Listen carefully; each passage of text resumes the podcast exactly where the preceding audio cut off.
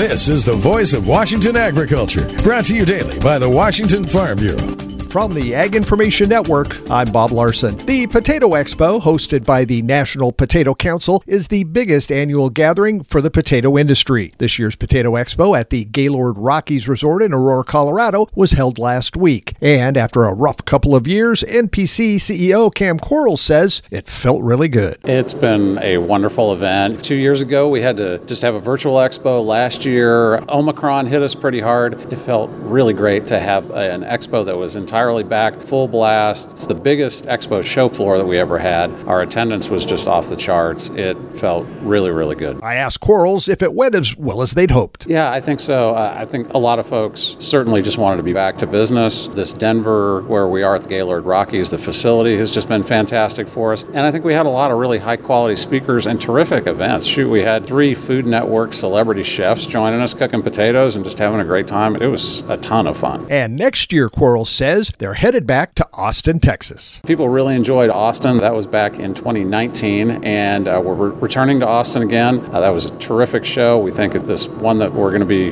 doing a year from now will be great. Tune in tomorrow for more on the Potato Expo and the Food Network chefs who made it special. Voice of Washington Agriculture, presentation of the Washington Farm Bureau and the Ag Information Network.